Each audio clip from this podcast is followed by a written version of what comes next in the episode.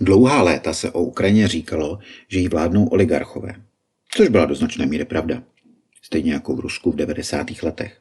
Rozdíl všem je, že naprostá většina ruského bohatství je spojena s těžbou ropy a plynu. Když Vladimir Putin nastoupil v roce 2000 do prezidentského křesla, rozhodl se dostat energetický sektor pod kontrolu Kremlu, což se mu podařilo. Třeba takový Michail Chodorkovský měl deset let v tresteneckých koloniích na přemýšlení, že možná neměl chtít svůj ropný koncern Jukos prodávat zahraničním aukcionářům. A tím pluralita v Rusku skončila. Zbývající oligarchové přijali svou roli spíše peněženek Kremlu než samostatných hráčů. Na Ukrajině zdrojů bohatství bylo vždycky více. Těžba ropy a plynů, zemědělství, metalurgie, energetika, abychom vyjmenovali alespoň ty nejdůležitější. Takže na Ukrajině se vytvořil systém, kdy nikdo vysloveně nedominoval. Vzniklo několik klanů oligarchů, kteří si mezi sebou rozdělovali bohatství země, vlastnili hlavní sdělovací prostředky a financovali různé politické projekty. Na jednu stranu to zajišťovalo politickou pluralitu a svobodu slova. Byť ve velmi pokroucené podobě.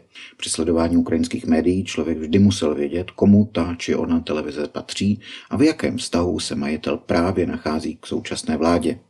Stejně tak byly v zásadě svobodné volby, aby jeden klan nemohl potlačit ty ostatní. Jenže to mělo i svou odvrácenou stránku, protože žádný z klanů si nemohl být jistý, že si po příštích volbách zachová své pozice, většina oligarchů se snažila vydělat tady a teď, bez ohledu na nějaké dlouhodobé plánování. Vše se začalo měnit po pádu Viktora Janukoviče v roce 2014 následující ruské anexi Krymu a rozpoutání války na Donbasu. Aktivisté, kteří pomohli překazit plán na otržení celé jeho východní Ukrajiny v pásmu od Charkova po Oděsu, se po zmrazení konfliktu v roce 2015 rozhodně nehodlali smířit s mocí oligarchů. A nová vláda je nemohla neposlouchat, byť nový prezident Petro Porošenko sám spadal do definice oligarchů. Již rok trvající ruská agrese toto změnila ještě více. Oligarchové přišli o značnou část svých majetků. Nejbohatší Ukrajinec Renat Achmetov přišel asi o 9 miliard dolarů, hlavně kvůli zničení jeho metalurgických závodů v Mariupolu a ruských útoků na energetickou infrastrukturu jeho firmy DTEC. O většinu majetku přišel charkovský oligarcha Oleksandr Jaroslavský, protože jeho podniky jako charkovský traktorový závod byly zničeny ruským ostřelováním města. Prakticky všichni oligarchové se vzdali kontroly nad sdělovacími prostředky a nad politickým životem. Už proto, že v podmínkách války žádné volby nebudou. Chcete aspoň trochu optimistický závěr?